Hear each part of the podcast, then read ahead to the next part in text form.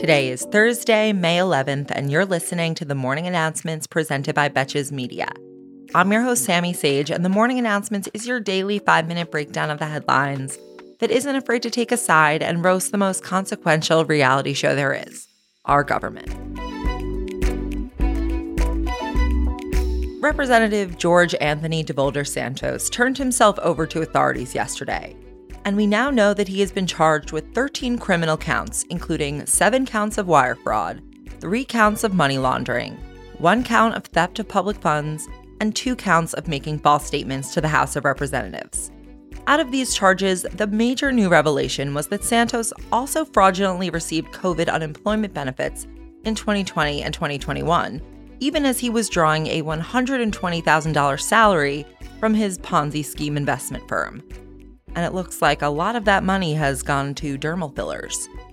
During his arraignment yesterday afternoon, Santos pleaded not guilty to all 13 charges. No surprise there. He then gave a press conference outside the courthouse where he said that he will not resign from Congress, and he called the charges a witch hunt. Three people whose names are sealed put up $500,000 for his bond. His next court date is June 30th, and though he had to turn in his passport, he is allowed to travel outside of DC and his home district with prior approval. In Congress, several of his Republican colleagues have called for Santos's resignation, though House Speaker Kevin McCarthy says that he will only call on Santos to resign if he's convicted, which we can be sure will not happen before the debt ceiling vote. Surprise, the Speaker yet again has the spine of a scallop. COVID era immigration policy from during the Trump administration, known as Title 42, is set to end today.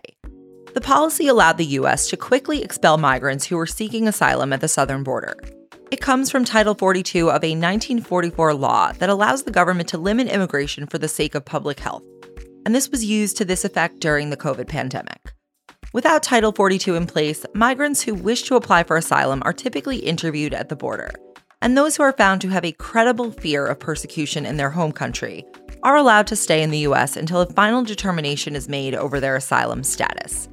As this expires, officials are now concerned about a potential influx of migrants. So, yesterday, Homeland Security Secretary Alejandro Mayorkas gave a statement that the end of Title 42 does not mean that the border will be open. And he said that the administration will begin denying asylum to migrants who show up to the border without first applying online or seeking protection in a country that they pass through. At the same time, this is just one part of the new measures that are meant to crack down on illegal border crossings, while also creating new legal pathways to enter. The administration says they plan to open 100 regional migration hubs where people can apply for asylum in the US, Canada, or Spain, rather than physically coming to the US border to start that process.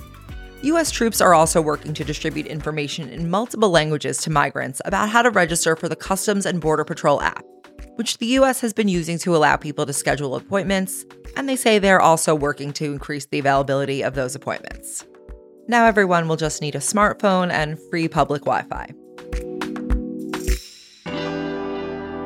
For our last story today, Democratic Senator Dianne Feinstein's office announced that she is returning to the Senate after a three month absence. Oh, really? We hardly noticed she was gone. Her announcement stated that she is only returning part time as her doctors have advised her to take on a lighter schedule. Who would think at 89 years old? Her return to work gives Democrats the majority on the Judiciary Committee, now enabling the party to move forward with confirming President Biden's judicial nominees. Feinstein returned to the Capitol yesterday, where she was assisted in a wheelchair by Senator Schumer, and she cast her first two votes in the past three months. In total, she has missed 91 floor votes since February while recovering from shingles. At least Joe Biden appears absolutely sprightly by comparison. Thank you for listening to the morning announcements brought to you by Betches Media. If you have a moment and you like the show, please let me know with a review on Apple Podcasts and a rating on Spotify. And as always, until tomorrow, I'm Sami Sage, and now you know what the fuck is going on. Betches.